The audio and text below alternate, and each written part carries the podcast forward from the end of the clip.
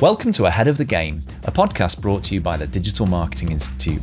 I'm your host, Will Francis, and today I'll be talking to Neil McKenzie all about marketing for the tourism sector. Neil is the CEO of Yarmouth and Acadian Shores Tourism, based in the easternmost part of Canada. With many years of experience in destination marketing, this gives us a chance to look at what the specific challenges of that industry in terms of digital marketing are what works best, and what lessons that Neil's learned along the way.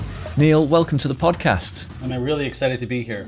Oh, it's great to have you. Um, we haven't actually spoken to anyone who specializes in destination marketing or tourism marketing, and um, yeah, it's lovely to have the chance to talk about. Uh, particularly what you do because you live and work in such a beautiful area um, just set the scene for us. What what kind of tourism takes place there? What kind of place is it? What kind of destination is it? Sure. So, um, uh, so thanks again for for uh, for having me. And um, yes, to, to describe, you know, uh, our destination, which is a lot of what I do, and I can talk your ear off on all the beautiful things in Nova Scotia. Uh, most tourism marketers can certainly, you know, are, we're really good at uh, moving our hands around and talking about experiences you can have in, in our destinations. But uh, Yarmouth and Acadian Shores is is really uh, the southernmost point in uh, Nova Scotia, which is the easternmost province in Canada. Um, well, technically Newfoundland is, but uh, uh, Nova, Nova, Scotia is one of the Atlantic provinces, or what we call the Maritimes of Canada. Um, we definitely have a chip on our shoulder, and we feel that uh, much attention for the rest of Canada is given to beautiful places like the Rockies and other places. But we've been working hard as a province and as smaller destinations like myself to really build awareness and uh, you know bring attention to the beautiful place that Nova Scotia is, and uh, certainly Yarmouth and Acadian Shores. And so the things that we have here, you know, we we have Nova Scotia has uh, the beautiful Bay of Fundy on one side, which is you know some of the world's highest tides, and we have whales and fin whales and humpback whales and beautiful nature and and uh, that type of thing on on I guess the the southwest side of the province, which certainly touches on areas that we're in. And then uh, we also have the Gulf of Maine uh, just to um, to the south of us, and, and then the Atlantic Ocean on the other side, and neighbors like you across the ocean or across the pond, as we would say. So um, it's just a really uh, very much influenced by the ocean, by nature, by uh, our biggest industry here is actually fishing, uh, specifically lobster, not uh, tourism. Tourism is secondary to our lobster industry in our area, but tourism for the province of Nova Scotia is actually, uh, you know, pre-pandemic was actually the the biggest industry in the province. So um, we're known for our beautiful landscapes and, and welcoming uh, culture and nature, and uh, you know, a lot of history that's certainly connected to uh, England and France and uh, indigenous people as well. Of course, that were the first uh, first folks here and uh, the original the original inhabitants of the of the land, the Mi'kmaq. What am I packing on a trip over there? Well, it depends on when you come, and you know, I guess uh, that's something we can talk about later. But we're really trying to push Nova Scotia as a year-round destination, and not just a, a, a traditional um, uh, time to visit would be you know the summertime, you know, between July and September. But uh, if you're coming in the spring, it's it's quite warm. So I was out for an hour walk today, and uh, with a t-shirt and shorts on, and, and quite beautiful. And uh, this time of year, uh, basically from June until September, October can be very beautiful as well. Um, we have really, really moderate climate, and and actually within Nova Scotia, this part of the province is actually tends to be a bit warmer than the northern part. So um, Nova Scotia is kind of on a southwest uh, perspective, and uh, um, we try to sometimes we brand ourselves as the banana belt of Nova Scotia.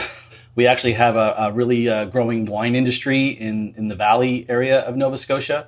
Um, some folks are actually growing wine in our area as well, which you just wouldn't associate.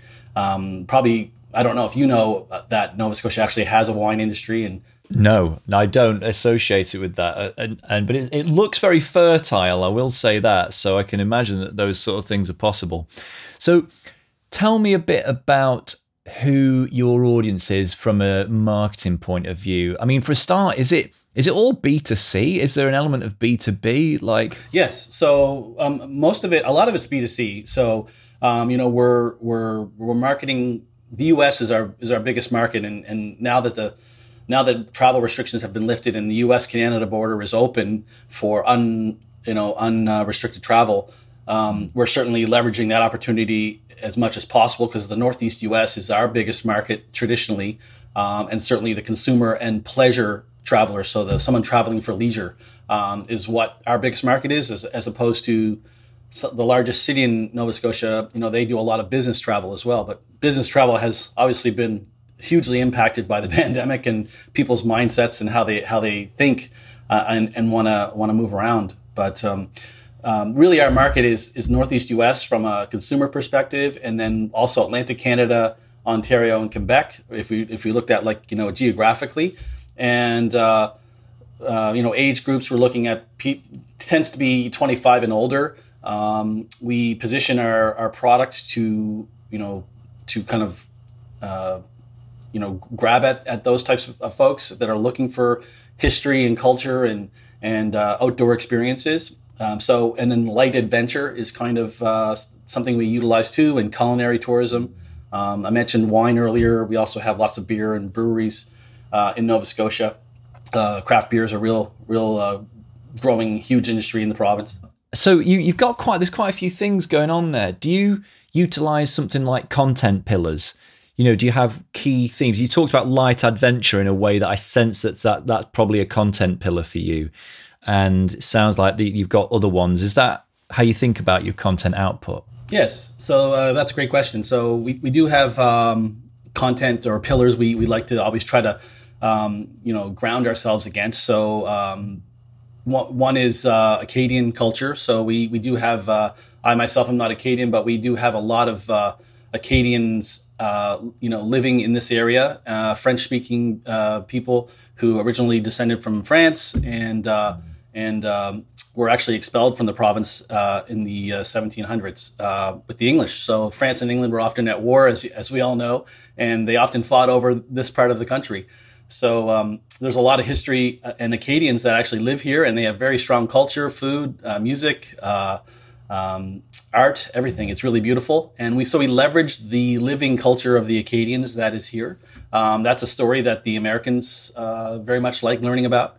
Uh, we also uh, leverage our seafaring heritage. So I mentioned earlier about fishing and our fishing industry, and lobster is really huge. So that that tie. So not only is lobster or fishing, you know, and seafaring heritage and, and the history that's related to that, and we can articulate that through museums and tours and experiences. You know, we have a brand new experience here where you can climb a lighthouse in uh, right to the top of uh, Cape Forchu Lighthouse. Um, it's 77 steps, something that was never able to be done, and something that we actually launched during the pandemic. But that's that touches on seafaring heritage. But uh, the, the the location itself was discovered by Samuel de Champlain, uh, you know, explorer, French explorer, and also has an Acadian uh, connection. And then we also um, leverage you know, so so so seafaring heritage and Acadian culture can, can definitely overlap, but we try to look at those as two separate pillars and try to create content and marketing around them. And one of the one of the real cool things that we're really trying to own and and, and take ownership of is is astrotourism. So we wouldn't we wouldn't really you know use the term astrotourism with visitors, we would certainly just we would say something like starlight or stargazing or you know the, the dark skies, for example. But we we have a, a, an area here that's been designated by the International Starlight Foundation as a uh, dark skies reserve and dark skies tourism uh, destination. So, um, and that designation uh, took real money and effort and, and uh, resources to actually get. And what it does is establishes this area in the province of Nova Scotia as an area where you actually can have uh, amazing starlight stargazing experiences, and we have tourism and operators and product that's been positioned around leveraging that that uh, that resource or that that uh, designation. One way to describe the internet is like this massive patchwork quilt of niches, right? And one way to describe content marketing is about finding these quite small but very specific niches and resonating incredibly strongly with them in, in, in the ways you're talking about. So you're right that the dark sky thing and the de- designation as a place in the world that has very little um, light pollution is a way for you to connect with this quite random sounding audience at first, but in a very specific way that resonates very strongly with them. And then you can kind of build a, a wider story around that why you might want to take like a full blown your annual holiday there and build a trip around that so that is interesting how i think i think a lot of destination marketers probably have to think about that. And I suppose that's one of the big challenges with what you do, isn't it? Mm-hmm. Um, trying to position product and, and content, I guess that you know, a one of the things is too we we actually have to develop content. So you know we're we're doing it in the actual real real world. So you know we have places where you can do stargazing or you know talk to a real fisherman on the wharf or eat you know fresh lobster. But but though you know one of the things we need, we always have to do as a as a destination marketing organization is also work with partners directly to try to build tourism product and experiences that will keep people here because um, we we are a growing destination. We've really only been doing uh, destination marketing here, really focused uh, from a focus perspective for about 10 years. Um, prior to that, we were just seen as kind of the way into the province because we have an international ferry uh, to Bar Harbor now. It actually just started last last week, and um, it's a high speed catamaran ferry that goes to Bar Harbor, Maine and uh, that's our main connection and our biggest market opportunity.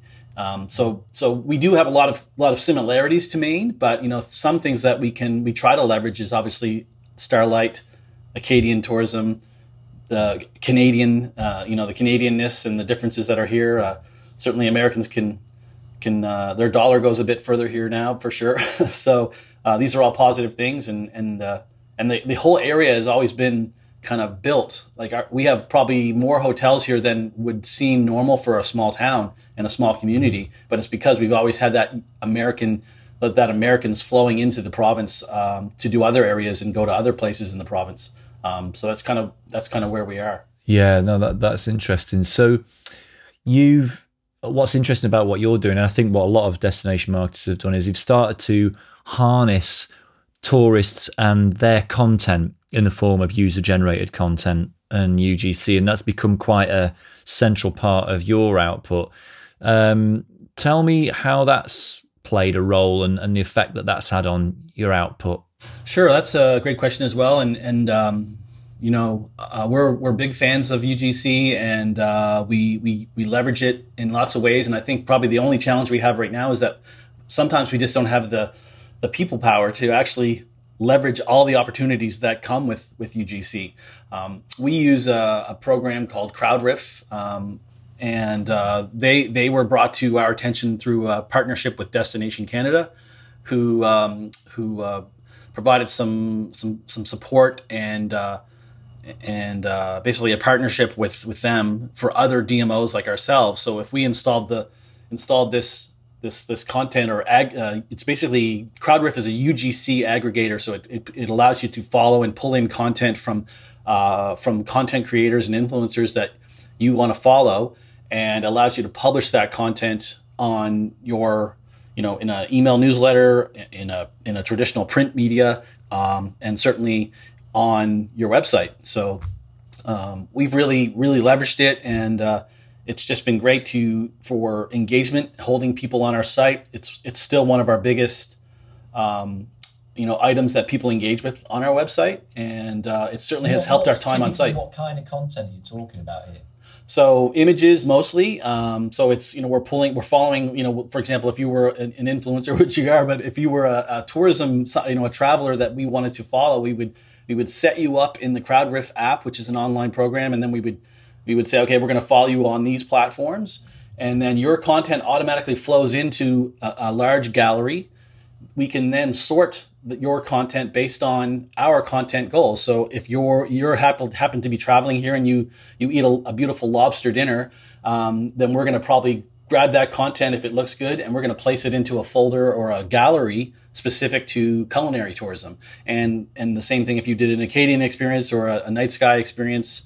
Um, you know, and, and so what, what we do is we build these galleries and then we publish these galleries on different parts of our website. And and as you know, um, you know, people trust uh, UGC or you know content more than branded content that someone like myself as a marketer would create from a DMO's perspective. They certainly don't disagree with it, but there's a higher, you know, it's my experience that there's a higher um, a trust trust uh, value based on you know someone like Will traveling to Nova Scotia and then he has a great experience in Nova Scotia and he's sharing that with your followers.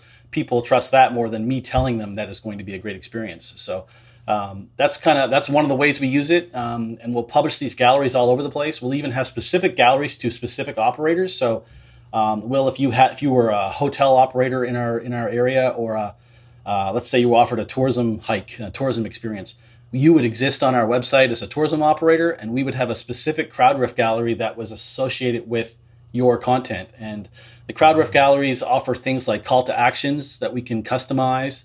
Um, we can also have um, automated requests to request the rights to images, which has really been great. So, um, you know, one of the big spends that we have as a DMO is we're always we're, not only are we harvesting UGC content, but we're also paying people to produce high level video and photography and uh, or time lapses and all sorts of things. And um, but all this content is out there, and often often you just have to ask, hey, do you mind if we use that? We would like to use your photo. It's really beautiful. And you know, our experience is most people will say, sure, um, just credit me for the for the image, or or you know, they don't even say that. They're just saying, sure, you can use it. And so there's there's even automation within within CrowdRiff that allows us to reach out to creators and, and ask for rights permissions to use their content, and uh, and then so then we have um, content that we can use in, in other other channels. And that's cool. I've not come across that functionality before. You know that that automation of of um, that request because in in our market here in the UK and Ireland, we've seen UGC blow up for for tourism brands, but also just for a lot of consumer brands because just like you say, they've become switched on to the fact that a people trust other people, and b it just takes a hell of a lot of work off the marketing team um, they're getting better images, really more relevant images than, than they would have created anyway, to be honest. I wonder why so many brands are leaning on that now. Like my theory is is that it's two things. It's that phone cameras have gotten really good, but also your average consumer has become more media savvy, and everyone, particularly everyone under the age of thirty, is essentially some sort of influencer, even if a nano influencer, and they just know how to take photos and videos of things, and we're more aware in that way. I think so. I think I think that there's just so much content out there, and and that uh, you know mm. you're bound to get something that's just amazing that that someone who may not even consider themselves a professional is is taking. You know, people like you said, they know how to position themselves for to take a photo of a sunset or a sunrise. Do you elicit it? Because I know in Tourism Ireland, I think do a really good job of this, and they have this thing which is quite common, which in their bio it says tag us and use this hashtag um, to be featured. And it operates very much as what we call a feature account on Instagram, where it is just all uh, reposted featured content. But they very much kind of promote that. Do you do that? We have a call to action on our on our website, basically that says, you know, uh, tag us to be featured. Um, but we don't have a specific. Um, we'll sometimes reshare content on our Instagram or Facebook, but um, we don't have a specific account that's just UGC on on on Instagram. But we do um, feature anyone's content. You know, we have homepage galleries and then we have specific uh, galleries for our operators. So some of the things that we want to make, we often have to do is we have to push our operators to push good content too. So um, and tell their patrons to tag those restaurants so that we can see that and then pull that into their listings as well. So um, yeah, but it's you know just a simple thing like you said asking people to tag, you know, Visit Ireland or or uh, Yarmouth and Acadian Shores, um, and then people are like, okay, and, and they see value in, in being featured on that content. So then you're getting this amazing UGC that um, you often can get rights to and, and haven't had to pay anything for, other than the cost to to run CrowdRiff and the team, etc. But um, you're not intrinsically paying directly for every image. Sometimes we do, yeah. um, but uh, it's still you know great contacts and it helps local uh, photographers and content creators that are trying to get off the ground. But uh, it's been really good for us. And has that escalated to working with what we would more traditionally call influencers? Yes. So, um, Tourism Nova Scotia, which is the larger provincial DMO for Nova Scotia, it's basically the you know responsible for driving business to the entire province. Um, they have a program that they partner with smaller DMOs like mine and um, and uh, we we find influencers that have audiences and content that align with the products. You know those pillars that you talked about earlier uh, with different destinations. So um, you know some and so the the influencers we have are very much into nature and stargazing and uh, you know light adventure, etc. And that's the types we try to bring in. We bring in people uh, influencers that are uh, you know French or have bilingual uh, that can be bilingual and actually produce content in French as well because we like to also promote that.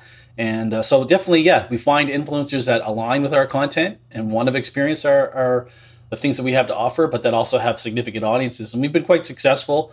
Um, we haven't worked with, you know, people that have millions of followers, but we've certainly worked with people that have, you know, tens of thousands. And uh, and when everyone's been really trapped in, in Nova Scotia, not trapped, that's a that's kind of a, a hard word, but when everyone's been hasn't been able to travel outside of Canada for so long, uh, the influencers that we had in the province were actually really great, and uh, and a lot of them had never been here. So as small of a province as Nova Scotia is, there's still lots of people that haven't experienced you know Yarmouth and Acadian shores, and uh, and there's influencers too. So it, it really helped us reach their audience in Nova Scotia and then drive some business our way during the pandemic.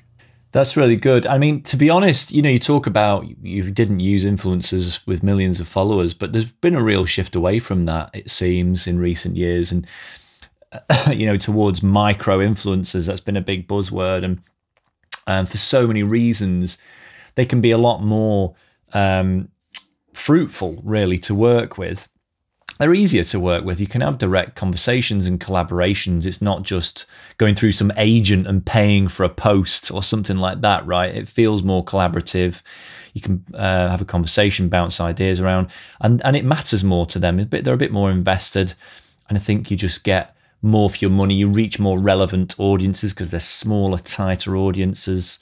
Um, so there's a long list of reasons why that's a good thing, particularly for niche things that that are that form your pillars. So that makes a lot of sense to me for sure. Hello, a quick reminder from me that if you're enjoying our podcast series, why not become a member of the DMI so that you can enjoy loads more content from webinars and case studies to toolkits and more real life insights from the world of digital marketing. Head to digitalmarketinginstitute.com forward slash ahead of the game to sign up for free. Now back to the podcast so thinking about UGC, if I worked in tourism in a different part of the world, and I said, "Oh yeah, Neil, this sounds great. This UGC lark. Um, what what do I do? Like, how do I how do I get started with getting some value out of that for my destination? What would you tell me? Well, you know, one of the things that that that really saved us um, was that when before we had this latest iteration of our website, uh, which has an online store and is much more responsive and and it's built, you know, with you know proper research and SEO and all those things in mind. Um, we actually had our existing website, uh, obviously, but um, it was really at the point where you know I was trying I was trying to figure out okay I need some budget because we have to build a new website. It's just not cutting it anymore. Uh, and but what we had done in the meantime is we had installed CrowdRiff and started building that content and knowledge and experience with that product and that tool. And that really saved our engagement metrics and our time on site and and really continued to keep people on our website even though I think our website was was at that point nearing its end of its life we it gave us the opportunity to learn how to use it uh, well and uh, do some interesting things with it. And I'm not even touching on all the things that CrowdRiff can do. And I'm, I don't work for CrowdRiff. It's just that's my experience with that tool. Um, there are other UGC uh, aggregators out there that we've looked at as well.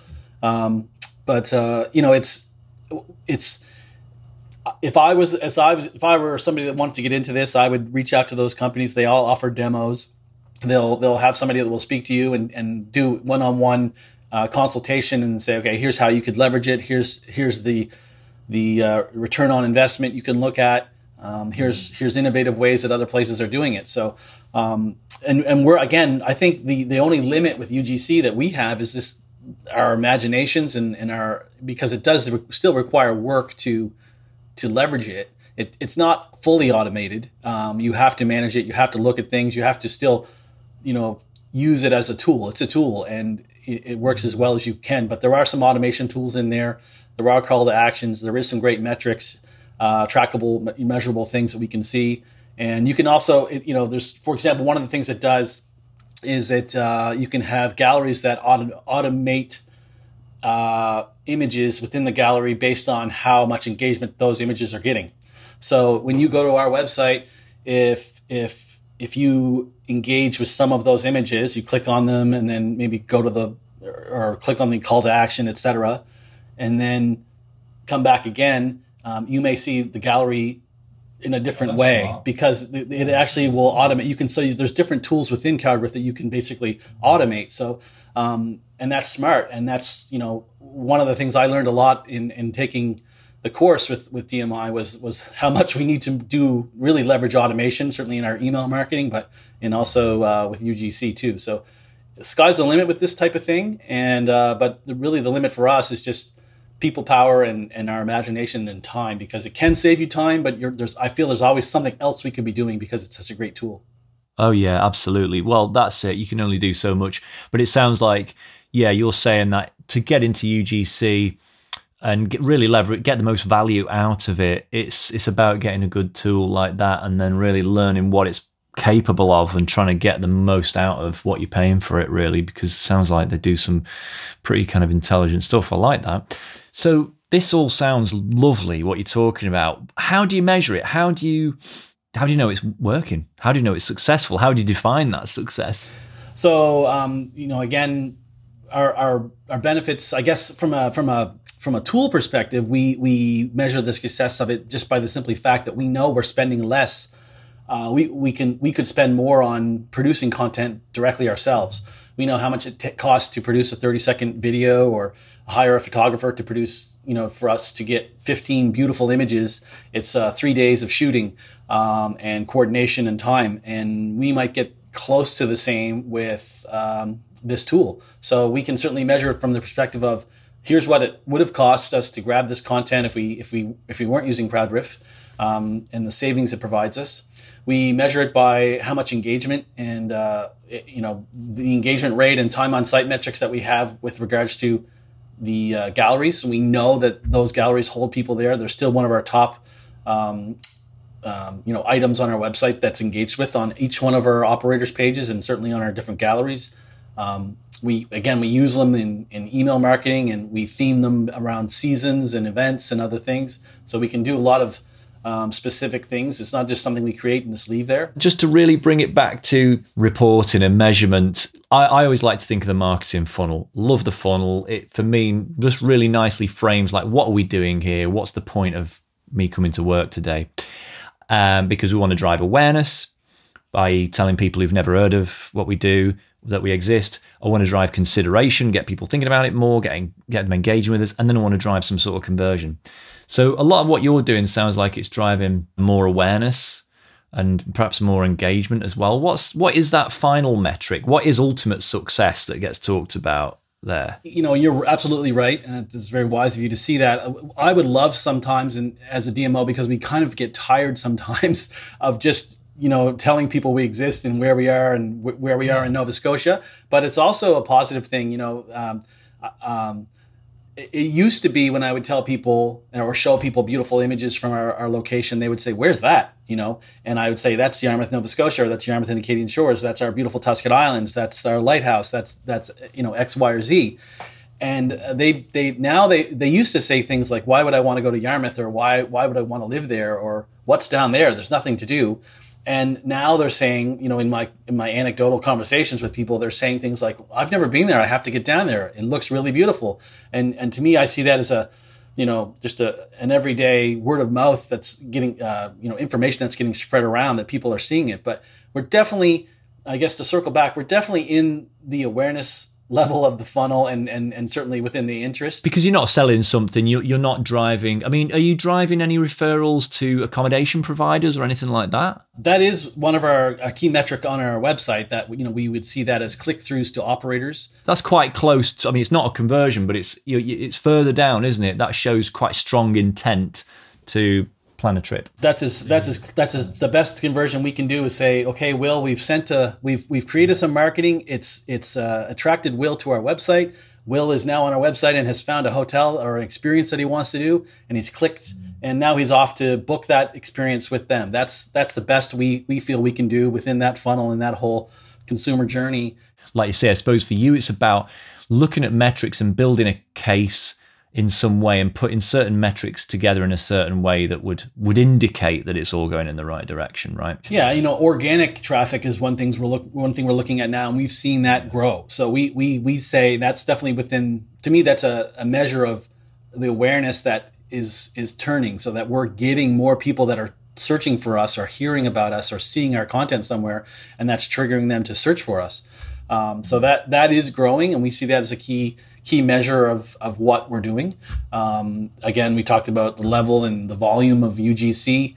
Um, we talk about the number of people that are actually staying here, and uh, you know our experience providers provide numbers to us too, and they'll say, "Okay, I'm having a good year. Here's the numbers," uh, or you know, people aren't staying, or people are, aren't aren't coming, um, and uh, I certainly can't just shrug my shoulders and say, "Well, that's not on me. I can't." You know, we're doing our best. We we we have to try as hard as we can, but uh, unfortunately, we we that is a is something that that we all think about is that we can't ever really truly say once we've sent that trap that lead off to you, Will, as a hotel operator, for example. Um, I can't see that that room was booked and how long they stayed and how much they spent, um, if they had breakfast in the hotel or ordered room service or any of those things. That's that's up to the operator at that point. I mean, have, have you toyed with the idea of doing some sort of like being an affiliate, you know, so basically being like a booking.com affiliate and pushing people towards bookings with affiliate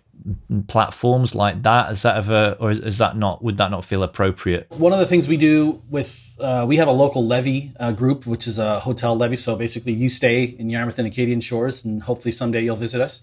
Uh, you'll pay $2 canadian uh, on your hotel bill, not for every every location, not like not in an Airbnb, for example, but in a specific hotel. There's we have five that are partners, um, and um, you know, so that would show that you're a visitor outside the area because it's it's obviously only paid on consumers, but uh, people visitors, for example. But um, one of the things we do, you know, we have we have a team on our international ferry, for example, that we have we have found through experience that a lot of people who come across on the ferry uh, they just haven't considered their hotels. They just assume that they're going to be able to book a hotel once they get here, and that's often not the case. What they just get on an international ferry without a hotel booked? They will sometimes. Yeah, they'll say, "Oh, yeah, we're just gonna get something to eat, and uh, we're just gonna get a hotel." And and uh, many many book book this stuff well ahead, but others will just you know kind of wing it, and uh, we try to help them and and we'll, so we'll book those rooms for them or we'll call the hotel and directly do it. So we track that those numbers you know how many how many actual people we spoke to what they were what we what we counseled them on and what they were what, where we told them to go. So there's other places in nova scotia obviously that people want to go that are very beautiful and we track where we're where we're sending people or recommending they go. And uh, but we also directly help uh, guests book rooms in our local hotels if they're looking for a place to stay. And then we also, of course, have that that metric. But we don't use online travel agents. Like we don't we don't work with those guys so much because we we found that um, certainly people are using that. But one of the things that's happening is that um, the inventory that is sold to an OTA by a local hotel is not all of the inventory that they have. But if somebody is on an international ferry, they'll just check and say, "Oh, well, the hotel's sold out. There's no more rooms." But in actuality, there are rooms. It's just that the the you know the inventory that's been sold to the OTA is sold out. So unfortunately, someone like Booking.com or another OTA will say, "Oh, there's no rooms available," and then the person will just move on to a different hotel when there's empty rooms sitting there. So we find the direct conversation and also trying to spread that message is key. Yeah, no, I get that we're, we're, we're over two years past the onset of the COVID 19 pandemic. How do you see the travel industry picking up again after that, and how's it changed? Well, certainly, I think um, people are looking for safe destinations, and uh, they, you know, um, Nova Scotia is certainly uh, a, a, place that is, I think, still has a really positive brand hopefully around the world, but I can say certainly in the US and Northeast US, Nova Scotia is still seen as a very safe place to go, both from a COVID perspective and and uh, just a personal um, you know safety perspective. Um, and uh, so I think people are thinking about that. I think what's changed with uh, with with the pandemic too is that we also have to think about destination sentiment. So this this behavior and this thinking um, wasn't really something that we thought about that much in our area because we're we're taking baby steps and we're just still trying to really grow this destination again, very much in the awareness level, um, as you mentioned, and so we weren't really considering what locals thought, um, or as considering it as much as we should maybe uh, what they thought about visitors coming. Um, we were always just marketing ourselves and promoting ourselves as very hospitable and welcoming, and, and we still are. But some of that thinking has changed during COVID people have um, other fear uh, did certainly during the pandemic and when things were really really going strong and we're still still you know dealing with it um, there is different feelings locally and around the world i imagine certainly in nova scotia with how people want to welcome visitors. Uh, overwhelmingly though uh, nova scotians are very welcoming and want to welcome guests to the to uh, nova scotia um, now. And uh, we see a huge amount of pent up demand in the us uh, demand for travel is high uh, there's there's a lot of interest in uh, you know the types of experiences we have here, and we think tourism is really roaring back. Certainly, the times that we've been in the U.S. with myself and my team over the past uh, three or four months, we've seen a lot of demand, and and uh, and Americans are looking to travel, uh, and we know Canadians are too, and hopefully some folks from overseas will start start arriving too because we have direct flights in, right into into Halifax again Halifax, Nova Scotia, and uh, they can come and visit us. So we think it's roaring back. Um, we think that's that's where it's going to go and, and continue. And the challenge now is really labor. Um, we just a lot of people have left the industry. They've moved on to other sectors, and now you know we now that we have all this business, we don't have enough people to actually um, take advantage of it. That's the challenge we're really dealing with now on the ground. Haven't, haven't more people moved there in in you know in search of a more remote place to live, perhaps? Uh, lots of Canadians uh, in Ontario and other parts of the prov- uh, Nova Scotia, uh, Canada, sorry, have, have moved to Nova Scotia. So we've seen a big influx of uh, other Canadians moving to Nova Scotia because of the quality of life here, and the, the fact that they can sell a home in British Columbia or, or Ontario for a lot, and then their money goes a really long way in Nova Scotia. Yes, yeah, no, we've seen the same thing definitely happen in our part of the world as well. Um, Zoom towns. Um, uh, these kind of beautiful country towns that get full of digital nomads. Uh, doing doing their job. Just um, before you go, as well, uh, tell us a little bit about your experience studying DMI Pro that you recently did. How did that go? I really liked it. Um, I learned a lot from it. Um, it was uh, really ex- extensive, and uh, and uh, I felt it was a, a really good really good for someone like me who's been doing tourism marketing, but you know, I, I'm not an expert and I don't have all the answers. And, and, uh, you know, the, the course itself is not specific to tourism, for example. Um, so it forced me to think about, you know, uh, consumer behavior, um, and, and all the other things associated in that, you know, in that program, uh, content and, um, the Google Ads piece was really great for me because we, we use that a lot. We do a lot of stuff with the display network. Um, social, we, are big on social. Um, you know, one of the things that it taught me too is that you know we we really need to take advantage of automation as much as possible, and and I intend to make some changes with our, our organization to try to to do more of that. Certainly with email and and other things, and um, and to just think more about trying to push people further down the funnel, um, I think is really important too, because we are often stuck in this awareness and and uh, interest uh, level, but uh, there are ways to as a DMO, you know, when we're responsible for doing it, you know, marketing a destination and not any one specific person more than more than another, um, there are still ways that we can find real measurable um, uh, ways to, to figure out that if the work we're doing is uh, can be attributed to to what we're you know our marketing. So yeah, that is so important. That's cool. That's good to hear. Um, one last question for you: What are your top tips for other travel marketers out there? If you really to distill them, think of them as bullet points in your head, um, what would they be? The pandemic has taught all of us that you know there are markets closer to home that that can actually produce results. So when when Nova Scotians couldn't travel uh, other than in Nova Scotia, we actually we saw we saw people coming here that had never been here and were really impressed.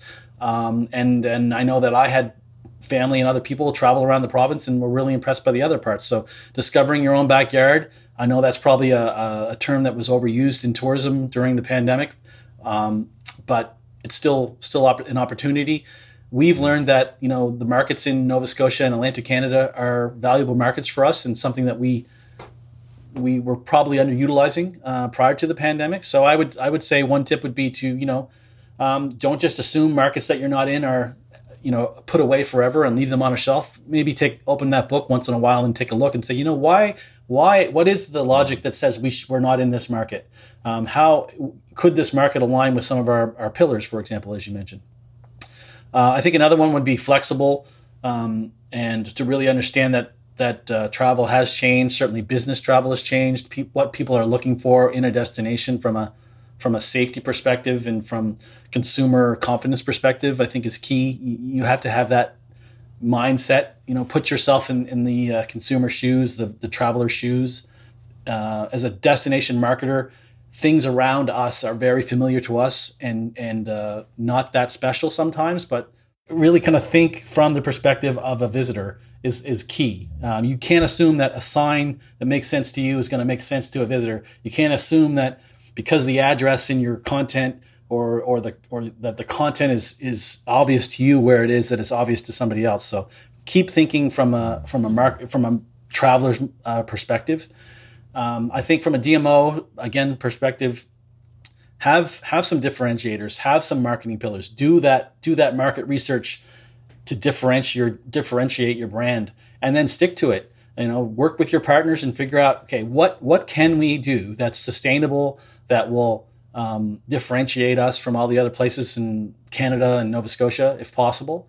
Keep going back to your pillars, have a marketing plan, have a brand a strategy, and, and keep building it. And I think that's really helped us uh, certainly um, move along. And and from a DMO, again, we're a, a local organization, so um, when you're trying to market a destination, I think you you have to get your partners on side. So they have to understand what you're trying to do. They have to understand your messaging. They can be huge uh, advocates and uh, advocates for you if they're they're using the same kind of language and positioning for their product that you're trying to do. They grow audiences. They have customer interactions and touch points in their everyday. That's going to build your uh, brand and, and support you too. So yeah, that's good. Good advice. Thanks, Neil. Uh, just before I let you go, remind our listeners where they can connect with you and find you online. Well, they can uh, certainly visit our website, uh, Yarmouth and Acadian. So the Yarmouth A-N-D Acadian Shores.com. And uh, they can find uh, everything that we're, you and I were talking about today with regards to the destination. And uh, they can find me on LinkedIn and just just type in Neil McKenzie and uh, Yarmouth and Acadian Shores, and you'll find me on LinkedIn. Yeah, well, thanks. Uh, I I will do that. And Neil, thanks so much for your time. I really appreciate it. It was very interesting to hear your perspective on this stuff. Um, and very valuable to our listeners, no doubt. But um, yeah, thanks very much. Well, it was excellent to be here. Uh, I've uh, it's interesting to me to be talking to you in person when I when you were actually part of my course. So you know when you when you see an instructor and you're kind of like, yeah. who is this person? now I'm actually talking to you. So uh, I I very much enjoyed uh, uh, learning from you and the whole DMI oh, uh, process, and uh, it's great to talk to you. And I really appreciate the the interest in our destination and in Nova Scotia. And, and you're welcome anytime. Uh, to come over here, please give us a call and, and we'll we'll show you around for sure, and you'll love it. Oh, thanks so much! I can't wait. Cheers, Neil. Take care. See ya. You're welcome. Bye bye. If you enjoyed this episode, subscribe wherever you get your podcasts. And for more information about transforming your marketing career through certified online training, head to digitalmarketinginstitute.com. Thanks for listening.